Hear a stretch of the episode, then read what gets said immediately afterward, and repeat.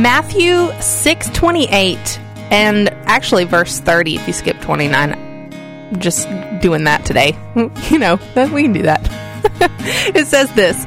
It says, "Look at the lilies of the field. If God cares so wonderfully for wildflowers that are here today and thrown into the fire tomorrow, he will certainly care for you." And I love that you read that out of the New Living Translation because Mhm. it, it has it just has a feel to it. You Yeah. know, it, it helps us to truly understand what is being said there. You know, I have done a lot of yard work this year, more than any other year of my life.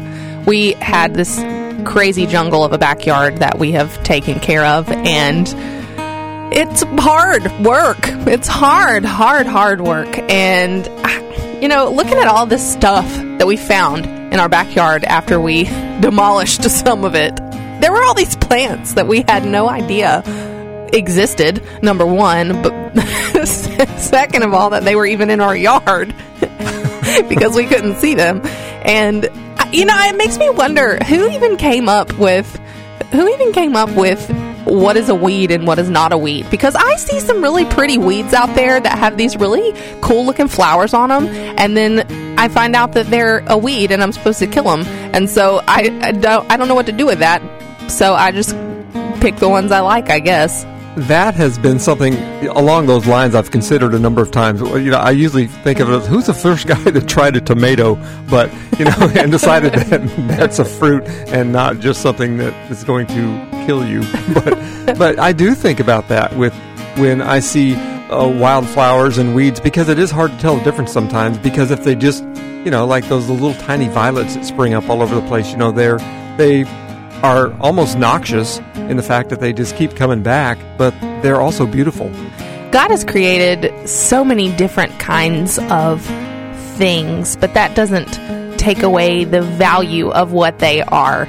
Um, and I think that we can actually apply this to how we look at other people. You know, we look down on other people so often. Uh, you know, this person is a flower and this person is a weed. And we have it set in our mind that it's that way. So we we pick up, pluck out the weeds, throw them to the side, and go after the flowers and try to bloom those. But God has said that every person here on earth has value because He created them. And if He cares so much for the flowers, does He not also care for the wildflowers, for the weeds? Those are valid points and a valid question. I don't think God makes a distinction between. I mean, yeah, ultimately, um, in in the time of judgment, uh, there will be a difference between the weeds and the flowers. But I think as we're here, being grown and cultivated and walking in this world, we all have equal value to God. As a matter of fact, it says in 2 Corinthians five, verse fifteen, it says, "And He died for all, that those who live might no longer live for themselves, but for Him." Who for their sake died and was raised. You know, plants, whether it's a weed or it's or it's not, you know, based on what human has said that it humans have said that it is, there is a purpose for every single plant here on earth. They all serve some kind of different you know thing for the, it makes it makes things happen. I don't know much about plants, but I know that I know that there is is a purpose for every single one of them. Otherwise, God would not have made them.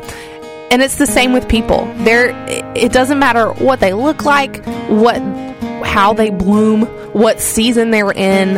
It it doesn't matter any of those things. Every person here on earth has a purpose. And God knew them before they were even born. He knew them in their mother's womb. He knew them before they were even thought of. And He knows every single hair on every single head that has ever walked the face of this earth. And if He values us that much to give us life and allow us to know Him, to take care of us, to provide for us, to cultivate us and care for us, then we should do the same.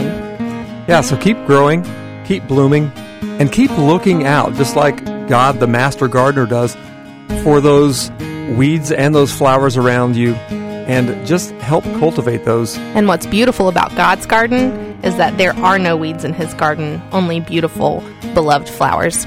It's the daily grind.